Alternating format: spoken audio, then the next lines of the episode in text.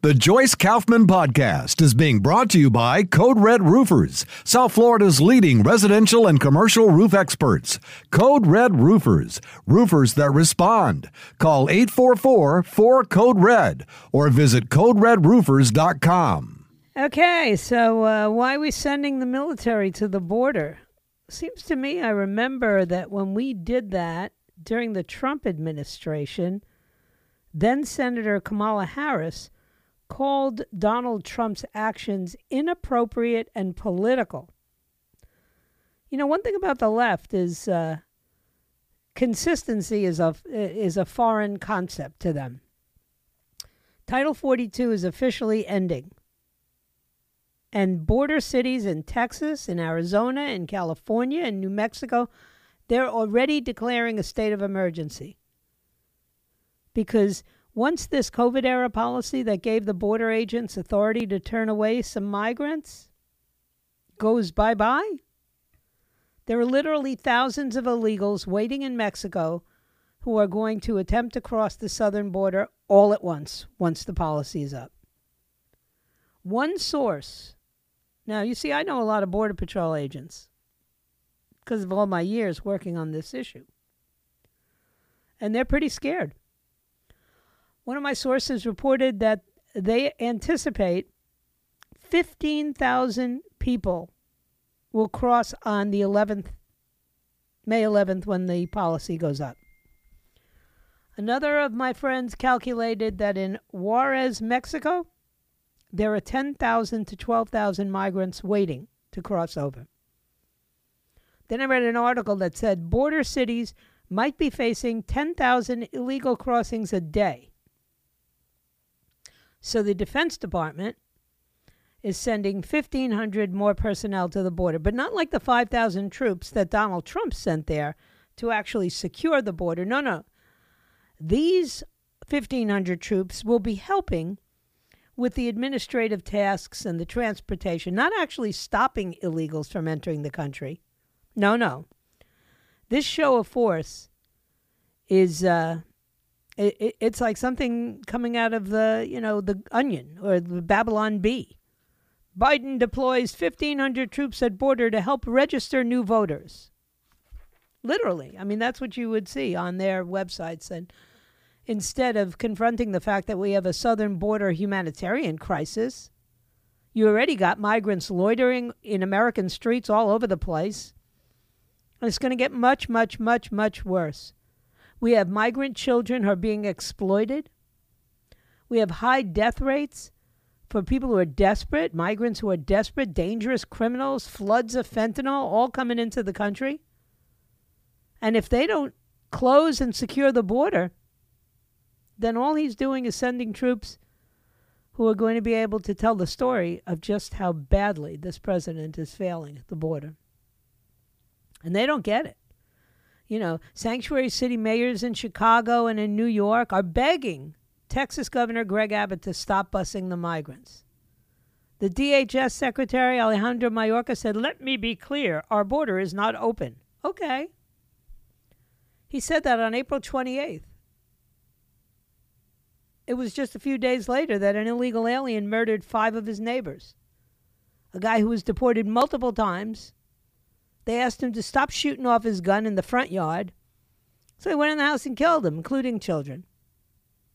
But Mayorkas wants us to be, you know, uh, comforted by the fact that our border is not open. The White House press secretary, this KJP, I don't even, you know, I can't even say her name anymore. She made the, the stunning claim of saying when it comes to illegal migration, we have seen it come down by more than 90% because of the actions that this president has taken. That's really alternative universe stuff, isn't it? It was up by 23% from February to March. The average monthly crossings is standing at about 203,000 and it would need to be lower than the 22,000 of the Trump era lows in order for that to be true. We know it's not true. Law enforcement has recorded more than 7 million migrant encounters on the southwest border since Joe Biden and Kamala Harris took office. That's the most in our history. The most. So I, I what KJP should have said was we've seen a 90% increase, not decrease. That might have been closer to the truth. But you see, they don't think that what they're allowing to happen is evil. They don't even see the stuff that they're saying as lying. You see, because in their way of thinking, there's only power and the people who have the will to wield that power.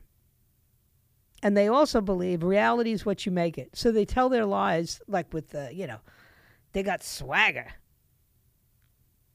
But the House Republicans have a majority.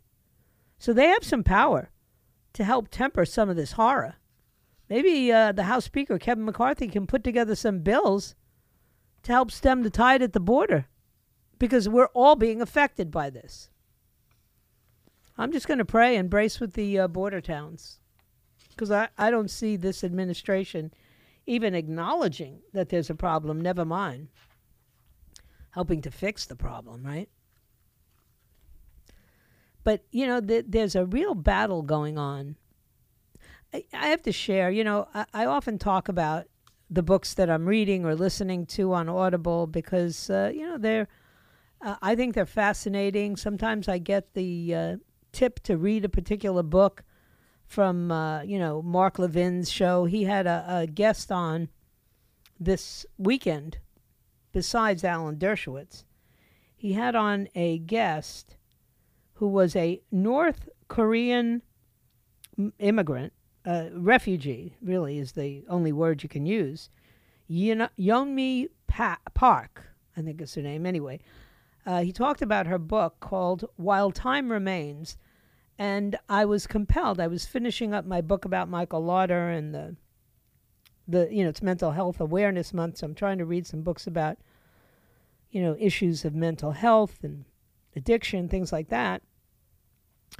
But I decided I would read this book or get this book on Audible, and I started listening to it this morning.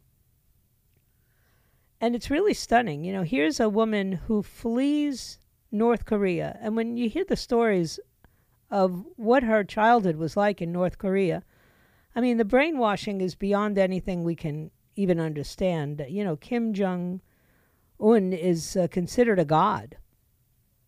And when she was little, her parents would tell her, don't even whisper anything negative about North Korea or its leader, the, the leader, the great leader. Because even the, the flowers and the birds will carry the message and will all be punished.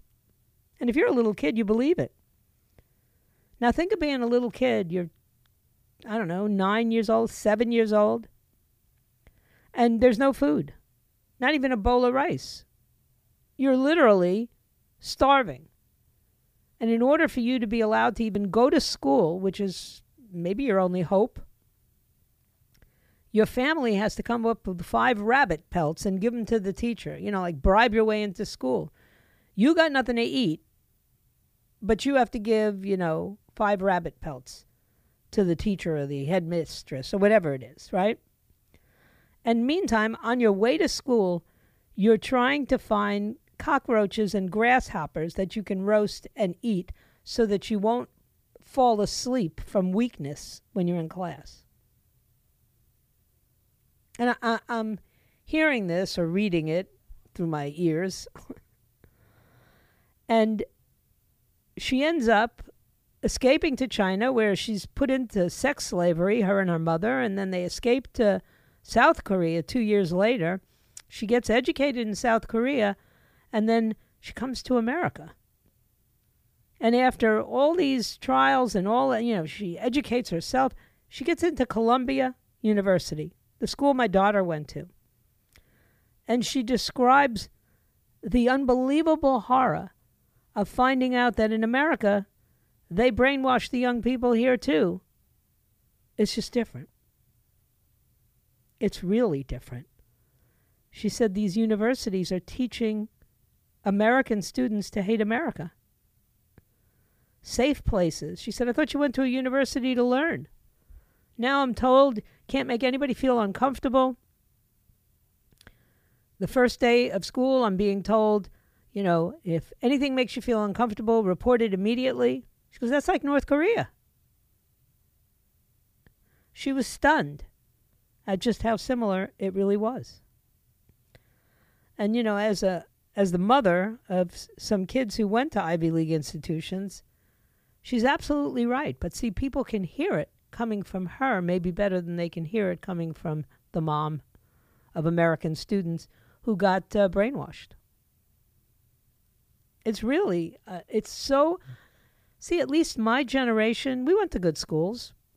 I went to good schools. I got a, a what I think is an even better education than my kids did in the Ivies.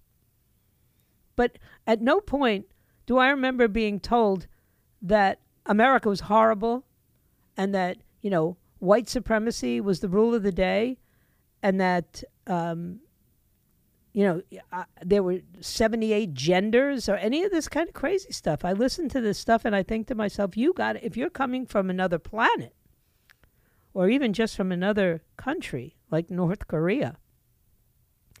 And you hear professors telling children the first day she's in the orientation and the, the professor says, Has anyone here read Jane Austen? So she's feeling pretty good because she read all the Jane Austen books and thought they were fabulous, raises her hand and says, Yes, I did. And she said, Well, what did you think of them? She said, Oh, I thought they were wonderful. Well, no, they weren't wonderful, she said, the professor tells him they're uh, misogynistic and they're racist and they're white supremacist and they're white. Fe- I don't know. She just listed off all these, uh, you know, terrible things about Jane Austen books. And and the young woman didn't know what to say. But she said it started to sound like Animal Farm or a 1984, which she had read. But little by slowly, even her mind was being twisted. Because then came the election of 2016, and now everybody she's hanging around with at Columbia, you know, they hate Donald Trump. They call him a rapist. They call him this. They call him that.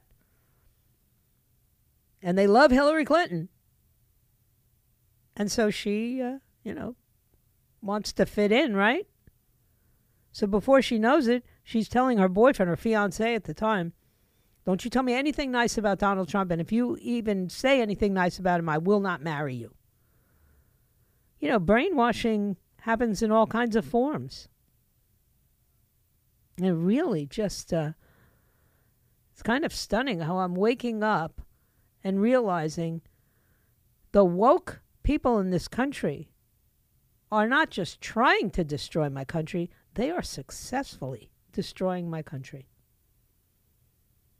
And I got to argue with people who are supposed to be on the same side as me about how if we don't stand up to them, if we don't push back and say, hey, now you don't get to tell us who's going to be the president and you don't get to tell us, you know, uh, that, that our beliefs are null and void. Don't talk about abortion, don't talk about uh, you know, woke culture. Don't talk about vaccines. Don't talk about this. Don't talk about. Whoa, whoa, whoa, whoa. That's the beauty of the Bill of Rights is I can talk about anything I want to talk about. As a matter of fact, I can redress my grievances with the government. So I certainly should be able to talk to you on a college campus. And instead, someone like me will get banned from a college campus. So imagine this young woman from North Korea has written a book that I'm hearing where she makes the case that she's having the exact same life experience at Columbia that she had in North Korea. Now, if that don't shake you up, I don't know what it's going to take. I really don't. But I'm watching, and I'm really getting. Uh, I wouldn't say I'm nervous. I'm not because I do know that in the end, I believe the good guys win. I believe in the end, God gets the victory, right? But oh my goodness, when I am, am starting to realize that this woke culture and all of this crap that's going on in my country is working, they're destroying the very fabric of Western civilization, and not slowly. We're bobsledding towards Gomorrah now. You know, there's not. I don't know if there's time to to turn it around. I really, I would have to. Uh, I'd have to think about that more seriously than I want to. It may be too late. We may have gone past the point of no return. Know, in moments like this, I'm almost grateful that I'm in, uh, you know, the seventh decade of my life and not the third.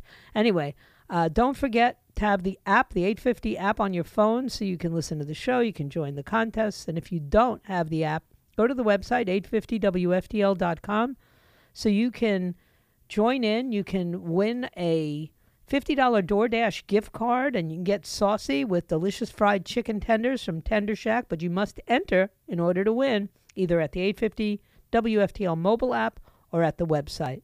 I'm going to take a quick break. I'll be right back. You know, one thing that really bothers me is when they like lie to us and the, you know, the majority of people just go along with the lie. Like, what are you afraid of? You know, when they said, oh, you know, uh, they're not going to ban gas stoves. Well, now New York has banned gas stoves. And now we're finding out that they have a bunch of new rules for dishwashing appliances.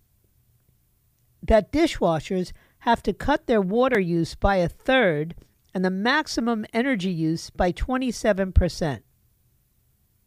Which, by the way, most American dishwashers are already well below the current maximum water use of five gallons. But of course, don't confuse the Biden Department of Energy um, with reality, with facts. I think it was uh, Jordan Peterson who said, oh no, Ben Shapiro, who says, you know, don't let your facts get in the way of my feelings. That's the leftist thinking in this country. So, this policy is going to set the requirements for any dishwasher made in or after 2027, which is the year the policy is expected to go into effect, and I'm just, you know, why? The, the border is wide open. In a few days, people are going to be pouring across the border, and they're worried about my dishwasher? Not for nothing. I can only speak for myself. I barely use my dishwasher. Okay? I'm just one of these people. I grew up, you, uh, you had dishes in the sink, you didn't leave them there. Okay? you uh, your idea was to wash the dishes as you dirtied them so that as the day went along you did not have a, a load of dishes. You know now my daughter and her generation they start loading the dishwasher first thing in the morning and they just keep on loading it until it gets full and and then my daughter is always trying to convince me you should do this mom. It's really uh, you know it's better for water preservation. Um, and so she finally convinced me okay so i'll save water if i use my dishwasher. And now my government is telling me oh no no. You you can't you can't use your dishwasher. You're probably using too much water. Huh? I mean i, I just if you're going to keep moving the goalpost if you're going to keep changing the rules, then I'm never going to be able to obey, right? Which is your intent, right? You want me to be able to do exactly what you tell me to do at all times. And yet I never know. Use your dishwasher, don't use your dishwasher. Take a vaccine, don't take a vaccine. Put on a mask, don't put on a mask. I really, I just, uh, I'm so tired of trying to keep up with the, the nonsense that doesn't make sense anyway, and that you inevitably end up then telling me, okay, well, um, you know, we've updated. That's what I was going to say. We've updated the information. And so now we want you to understand that you do not need to wear a mask. okay. I promise you, I will never, ever, ever want to take your word for it, Mr. Government. Just cannot. You know, you just think you've lied to me too many times. That's why I'm super eager, and I believe it's going to happen for Elon Musk, Elon Musk. Somebody keeps yelling at me for saying his name incorrectly. Like I don't, you know, I don't really care how he pronounces his name. It looks like Elon to me, but apparently it's Elon.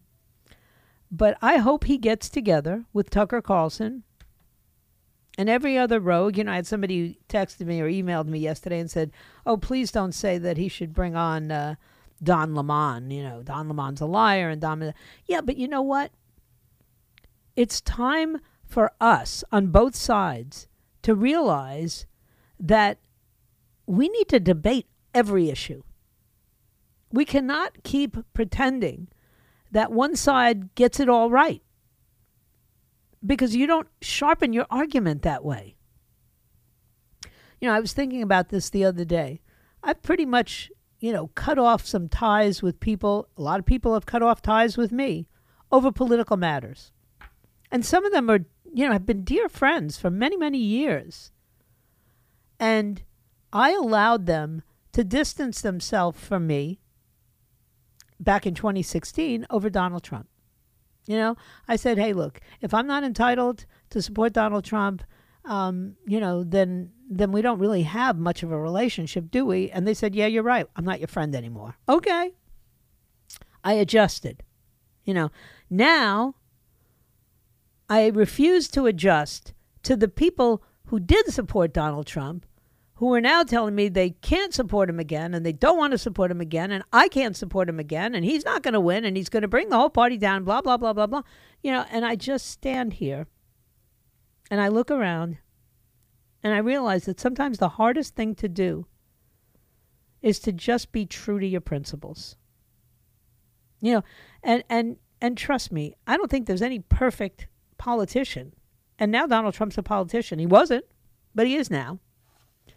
Um, so I certainly don't hold him up as some kind of, you know, mystical, magical, messiah like man who's going to, you know, save our country. I got news for you. You and I have to save our country. I think it'll be easier if Donald Trump's in the White House. That's it. It's still going to have to fall to us. It's still going to depend on the 435 people we elect to Congress. It still depends on Chief Justice and a series of Associate justices who are going to interpret the Constitution accurately. All of that is integral to saving my country. So the fact that I believe that it'll be a whole lot easier to get that stuff done if Joe Biden isn't in the White House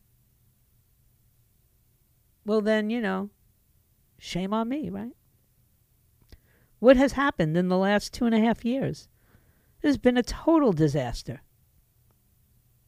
We're on the brink of uh, military actions against powers that now have militaries mightier than ours and will grow mightier as ours grows weaker.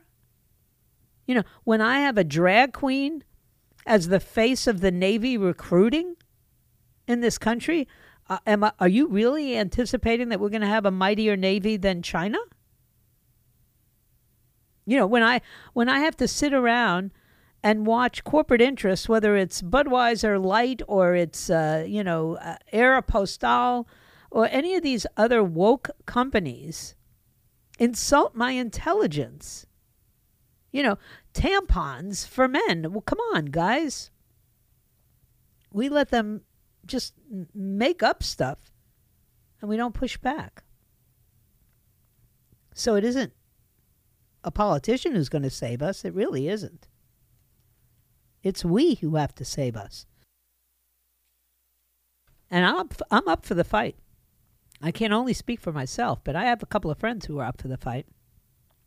So put on the full armor of God. We got a fight ahead of us. Let me take a quick break. You stay right where you are. I'll be right back.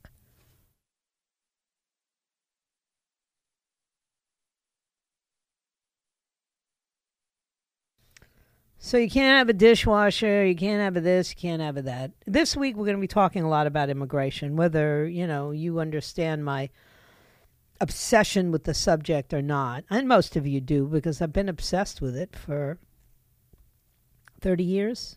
Close. First I started out obsessed with it because I was an environmentalist and I said we can't do this, you know.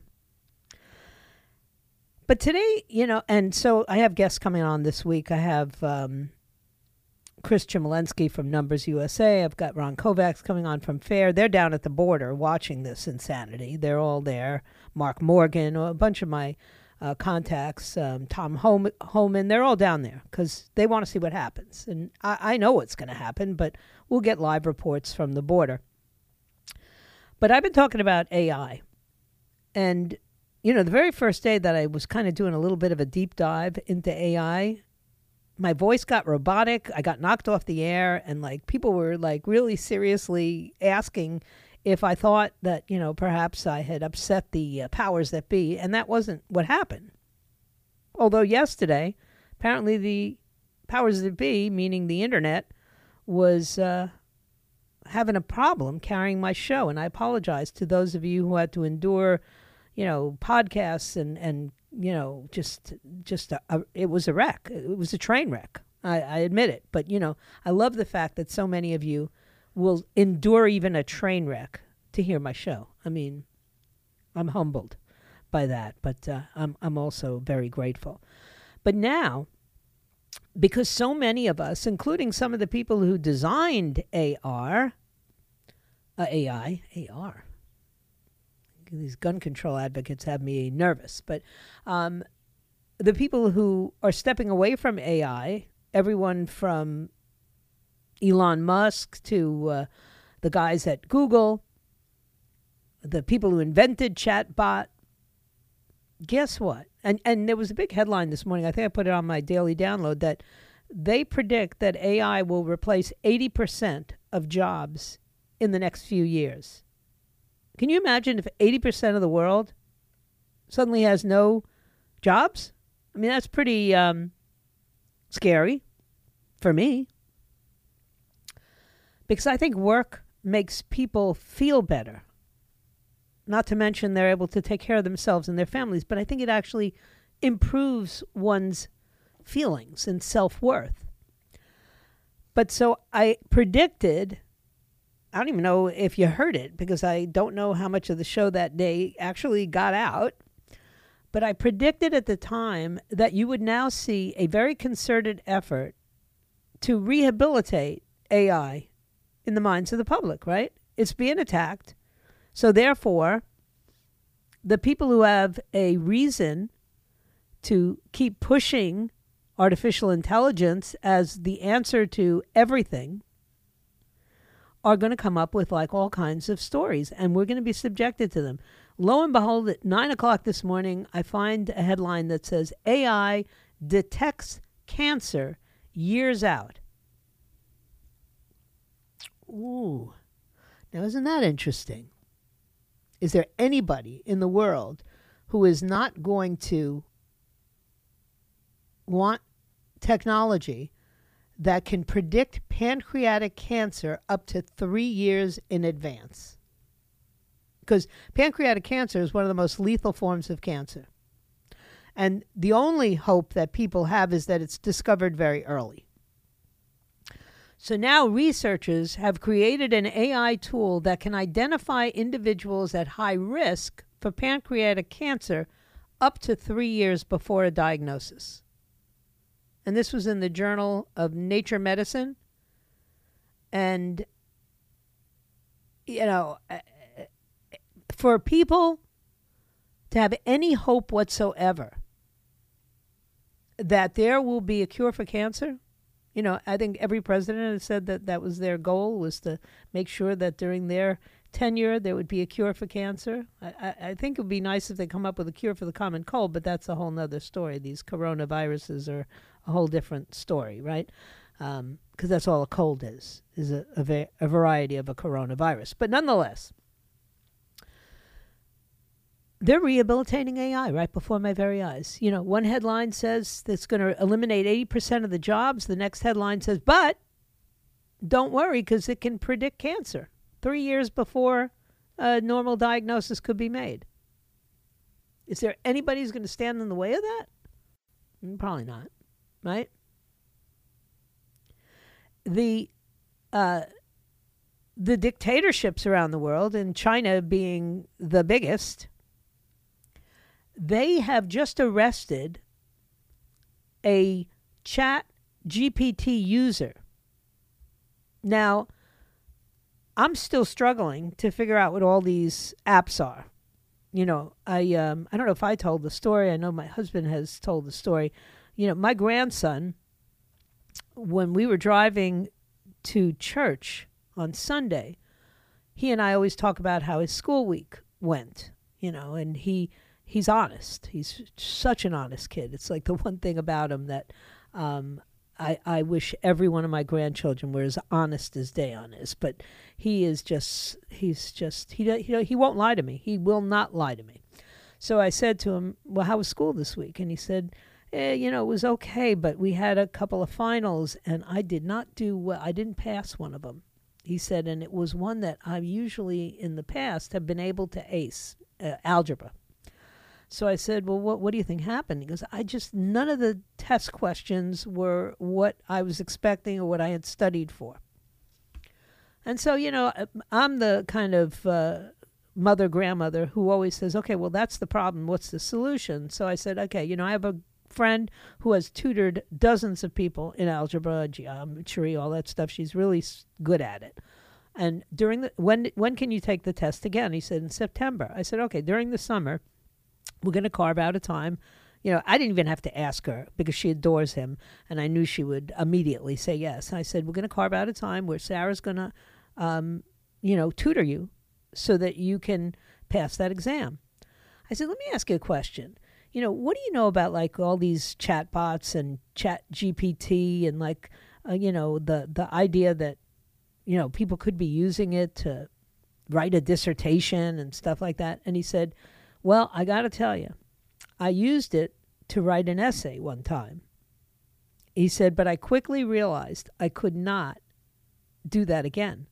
And I said, well, good, because it's dishonest. And he said, well, no. No teacher is going to believe, knowing me, that I wrote something like that. He said, it doesn't, it's not my voice. Um, and so you're going to get caught, he said. He said, and, and fortunately for him, he realized that before he submitted it. So he didn't hand it in. But he read it and he goes, wow, this is really good. There's no way she's going to believe I wrote this. And he crumpled it up. But I thought about that. You know, here in America, he would not be jailed for doing that. He might fail a class, but I know that there are people who are using these chatbots, ChatGPT, to write fake stuff. And you may just, you know, fail a class in America. You may even get a slap on the wrist. But in China, they just detained a man for using ChatGPT to write fake news articles. So I don't know, but this is the first I'm reading about an arrest about using or misusing AI. so I'm, you know, there's going to be a whole legal field around AI now, which fascinates me. The man, surnamed Hong, exploited modern technological methods to fabricate fake information and proceeded to spread it on a social media platform. The alleged offense came to light after police discovered a fake article about a train crash that left nine people dead, which had been posted to multiple accounts on Baidu Inc.'s blog like platform, Baijiahao. The article was viewed over 15,000 times before being removed. Further investigations reveal that Hong was using the chatbot technology, which is not available in China but can be accessed via VPN networks, to modify viral news articles, which he would then repost. He told investigators that friends on WeChat had showed him how to generate cash for clicks. I am just beginning to understand the enormous impact artificial intelligence is going to have on us. you know, it's easy to talk about the jobs that'll be lost. Well, it's not easy to talk about, but it's uh, that's something you can wrap your mind about. But this idea of writing false stories and disseminating them, that does not bode well for society. There's some uh, uh, cyber sleuth in uh, Great Britain, a professor actually, um, who wrote an article about AI and how it risks undermining the fabric of our society because people will no longer be able to tell the difference between truth and lies. And I get it. You know, if if you can impersonate real people, and I've seen it, we've all seen these artificial um, memes or videos of, well, Donald Trump. They had one of him being arrested and, you know, in the streets of New York, which was all done with artificial intelligence. And the government is actually behind the curve in policing this because, you know, most of the technological advancements that are made in artificial intelligence or in uh, computer sciences, period, are the work of private companies like Google, like, uh, you know, uh, Elon Musk, like, you know, these are companies that literally are pushing this technology and don't answer to anybody about it. They barely answer to anybody about you know their human resources right? I mean they they have like slave labor in these uh, you know in america. And so imagine you think they're going to be responsible about this? So this cyber expert, who's expert rather, who's at the Oxford School of Government, said it's going to be very tough to impose controls on the development of artificial in- intelligence. So much of the development is happening in the American private sector that there aren't always the sort of levers that you can pull. You see this with something like the online safety bill. You get into very controversial territory, and actually, you end up be, being behind the curve in terms of the way in which technology advances. The big question is how do you get technological markets to work in a way that validates information credibly and in an economically efficient way? You don't. You see, you don't. The industry experts and the academics, they're not interested in a balanced and responsible approach to the risk. And you know how you know that?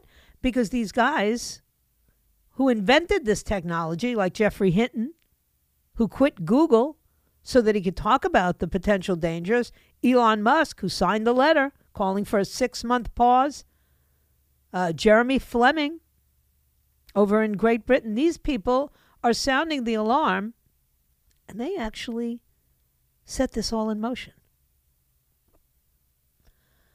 uh, look, I'm I'm uh, I'm too old to figure this all out. But it better get figured out. Whether it's Gen Z, Gen X, uh, you know, uh, anything after the boomers, they better figure this out because if not, you think George Orwell was just a novelist? I think George Orwell was a prophet. I think he's got more truth in 1984 animal than than Nostradamus. I think we'll be studying that if we're lucky enough to still have books and be allowed to read them for generations to come. Anyway, don't forget, coming up at 1 o'clock, Dan Bongino. At 4 o'clock, Ben Shapiro, who I stole a line from today. At 6 o'clock, at 5 o'clock, Matt Walsh. At 6 o'clock, the WPTV local news. And then uh, all the great guys overnight. And tomorrow morning, Jen and Bill, they'll be back in the morning. So I have one segment left. Don't touch that dial. I'll be right back. Okay, so, you know, uh, if you think, and if you were to listen to some of the members of this administration telling you that everything is fine, and you were to believe that, I mean, you'd have to be, make the case to me. You know, I am not a fan of Bed Bath and Beyond. I never liked that store. I always felt like everything in it was going to fall down on me. It was just piled up to the ceiling. just uh, something about that store. And plus, I thought the prices were very high. That's why they send you the 30% off coupon every five minutes in the mail. Um, but now they're bankrupt. Okay? You know, and there are stores and companies all over that are filing for bankruptcy and these big chains right? I mean these are not like you know uh, the mom and pop businesses which i you know grieve every time one of them goes out of business. But you just you just lost uh, buybuy BABY which is a, a infant to children store. They're closing all 120 locations. Tuesday morning, which happened to be one of my favorite stores, they had about, I don't know, they must have had close to 500 or 1,000 stores. And everything in their stores was, you know, inexpensive, good stuff for inexpensive prices. It was usually outdated. You know, you could buy things that are not the newest model. Uh, but now they're uh, they're going out. Um, Bed Bath and Beyond is definitely the biggest one, but it was it's it's symbolic to me that you um, have an administration that keeps telling me, "Don't worry, you know the the the economy is fine. We're all uh, doing fine," and then I read this stuff. We have no trust in our economic leaders. Zero. You know, Chairman Powell. Is anybody, you know, trusting him? Janet Yellen. Is anybody trusting her? You know, the U.S. is facing a deadline to increase the debt limit we got an economic recession looming. Americans lack confidence in a lot of our leaders, right? 34 to 38% of U.S. adults say they have any confidence whatsoever in Joe Biden and his team, you know, Yellen and, and Jerome Powell. And they have less confidence in Congress, both parties, right? So think about that. That's that's pretty scary times. And yet, all I hear coming out of the White House, and, and to a great extent coming out of the major media sources, is everything is fine. Look over here. You know, nothing's wrong. Everything be, everything's gonna be fine. Banks are failing, but don't worry about that. We owe seven trillion dollars. I saw that figure today. You know, as banks are not uh, you know not stable even though we're being told oh everything's fine don't worry. Mid-sized banks everything's going to be okay. And and and the federal reserve will fix it. The FDIC will pay for it. You know that's what we're being told. But in reality we're not believing that anymore. We're just not. We owe 7 trillion dollars. 7 trillion with a tr in debt abroad. Uh, 1.1 trillion in Japan, 860 billion in China. Those are our largest foreign sources, but it's spread around all over the world. We are literally captives to economic forces in com- companies that uh, have have dictators and companies that are communists and and and we are but don't worry because everything is okay. You can't have a gas stove and you can't have a, you know, a, a dishwasher that actually cleans the dishes.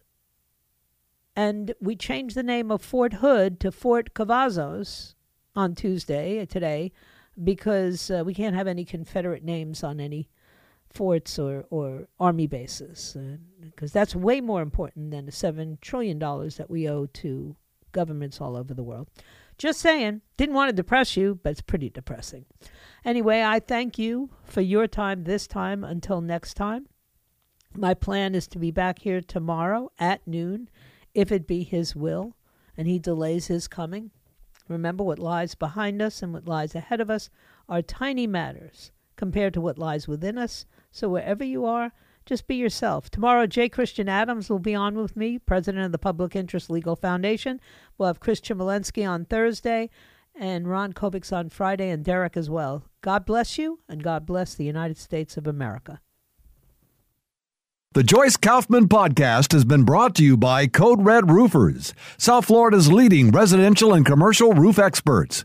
Code Red Roofers, roofers that respond. Call 844 4 Code Red or visit CodeRedRoofers.com.